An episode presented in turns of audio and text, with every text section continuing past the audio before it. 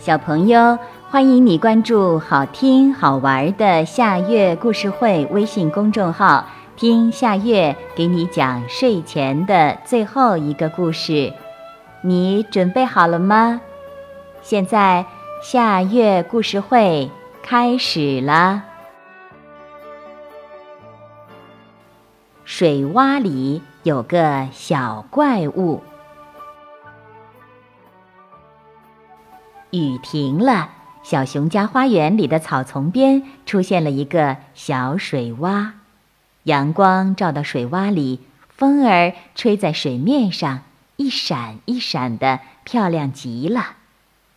这时，小熊突然发现水洼里有一个小东西正游来游去。水洼是下雨的时候才形成的，应该不会有鱼呀。小熊趴在水塘边，仔细地看着那个小东西。它长得圆头圆脑的，还有一个小尾巴。小怪物，长着尾巴的小怪物！小熊这么一喊，把周围的邻居都喊来了。小兔、小猴还有松鼠，把水洼团团围住。看着不像是鱼。会是什么呢？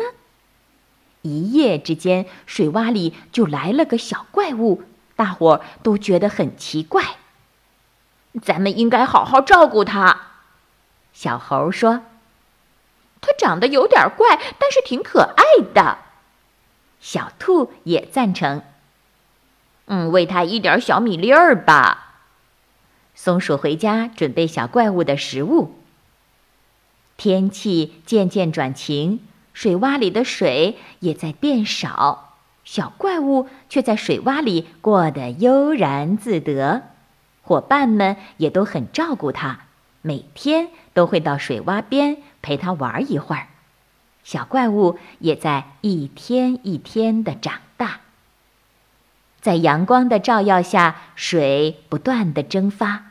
过了很长一段时间。水洼里的水只剩下一点点了，小怪物的尾巴消失了，它竟然长出了腿来，大伙儿更加吃惊了，他们可担心小怪物了。第二天，伙伴们都赶到了水洼边，他们惊奇地发现水洼里的水不见了，那个小怪物也不见了，水被太阳晒干了。小兔翘着嘴巴说：“小怪物没有家了。”松鼠急得蹦来蹦去，可它会跑到哪儿去呢？小熊也很着急。呱呱呱！这时，从旁边的草丛里传来一阵奇怪的声音：“谁？”大伙儿警惕地问道。突然，从草丛里跳出来一只小青蛙，碧绿碧绿的，很漂亮。谢谢你们的照顾，水没有了，我也长大了。小青蛙说道：“原来水洼里的小怪物就是青蛙呀！”大伙儿开心的笑了。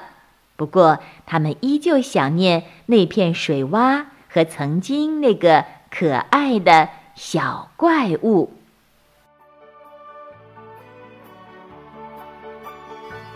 小朋友，这个故事的名字是《水洼里有个小怪物》，这也是今天的最后一个故事。